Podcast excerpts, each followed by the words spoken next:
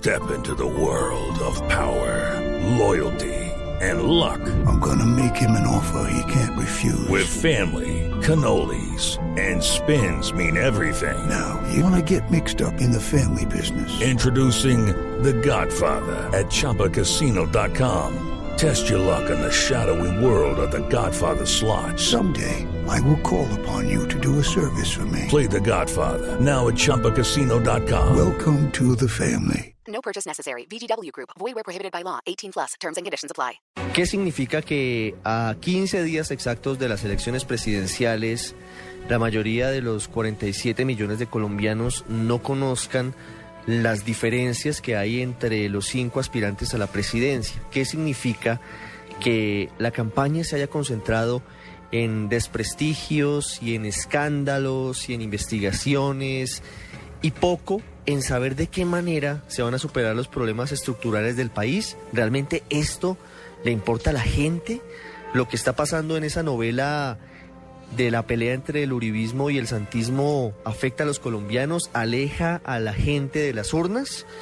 Queremos hablar sobre eso hoy aquí en el radar y por eso queremos hablar un rato con Sandra Borda, es eh, profesora asociada de Ciencias Políticas de la Universidad de los Andes, es doctora en Ciencias Políticas de la Universidad de Minnesota en Estados Unidos, es experta en, en análisis de todas estas realidades, conoce lo que está pasando en el país. Y por eso la hemos invitado hoy aquí a El Radar de Blue Radio. Sandra, muy buenas tardes. Hola Ricardo, mil gracias por la invitación. Sandra, ¿cómo lee usted desde la academia lo que está pasando en esa campaña presidencial?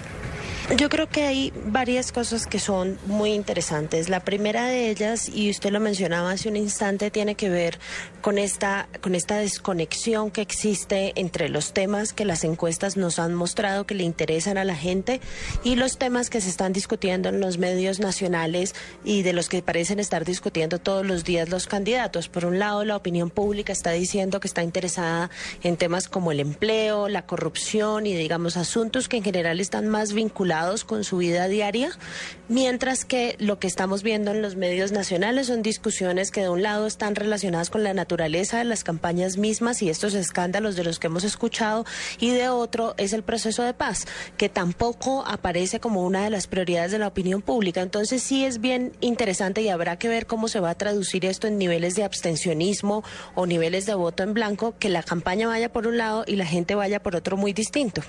Según la registraduría, históricamente la abstención en las elecciones presidenciales ronda el 51, el 52%, lo que significa que mucha gente se queda sin votar, es decir, la minoría elige presidente en Colombia. ¿Esto podría afectar la manera en la que los colombianos acuden a las urnas el 25 de mayo, Sandra?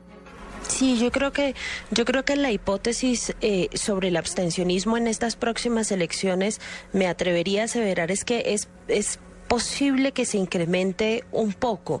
Y creo que la razón por la que eso va a suceder es porque si bien es cierto ya existe un desencanto generalizado con la forma de hacer política, con los partidos políticos y con los políticos mismos, creo que a lo que están contribuyendo todos estos escándalos y el tono de la discusión que se mantiene en, en, las campañas presidenciales predominantes o dominantes, la de Oscar Iván Zuluaga y la del presidente Santos, es un tono que simplemente eh, contribuye a profundizar la idea dentro de la opinión pública que la política es un asunto sucio, que es un asunto en el que no se quieren ver involucrados, que es una cosa eh, de la que no se quieren ver contaminados, para ponerlo en esos términos. Entonces, lo que va a pasar es posiblemente que mucha gente llegue a la conclusión eh, eh, sin reflexionar mucho y sin caer en cuenta de que hay otros candidatos que no están ah, utilizando ese tipo de tácticas y haciendo ese tipo de política, que lo mejor es mantenerse marginado y no, y no meterse en esto para no sufrir decepciones después, o por lo menos para no apoyar lo que consideran es una forma muy equivocada de hacer, de hacer política en este país. Entonces, desafortunadamente, al, al desencanto existente es posible que se le vaya a sumar otro poquito en las próximas elecciones. Yo creo que las necesidades de la gente están más que diagnosticadas en el país. Las preocupaciones sobre seguridad ciudadana, las preocupaciones sobre la salud, sobre la educación, sobre una justicia pronta frente a la posibilidad incluso de avanzar en el proceso de paz, aunque no es eh, la primera, la primera eh, intención y la prioridad número uno en las encuestas, sí está muy claro qué es lo que buscan y quieren los colombianos para los próximos cuatro años. La pregunta es, ¿por qué si se sabe tan claramente, porque hay termómetros que lo muestran, los candidatos no se concentran en hablar de eso? Pues yo creo que, hay un fenómeno bien interesante que todavía no se ha analizado mucho y son los temas que están tratando las campañas a través de los medios que tienen cobertura nacional y los temas que están tratando las campañas en los medios regionales. Y creo que ahí sí hay una diferencia grande. Creo que mientras en los medios nacionales se están concentrando en estos, en estos escándalos y en estas campañas sucias y en acusarse los unos a los otros, tengo la impresión de que en los medios regionales los medios mismos y los candidatos están haciendo un esfuerzo mucho más notorio por hablar de esos temas que usted sugiere y, y están lo cierto, son los temas que realmente le importan a la gente, que son los temas que tienen que ver con su vida misma, con la vida de sus hijos y de su familia.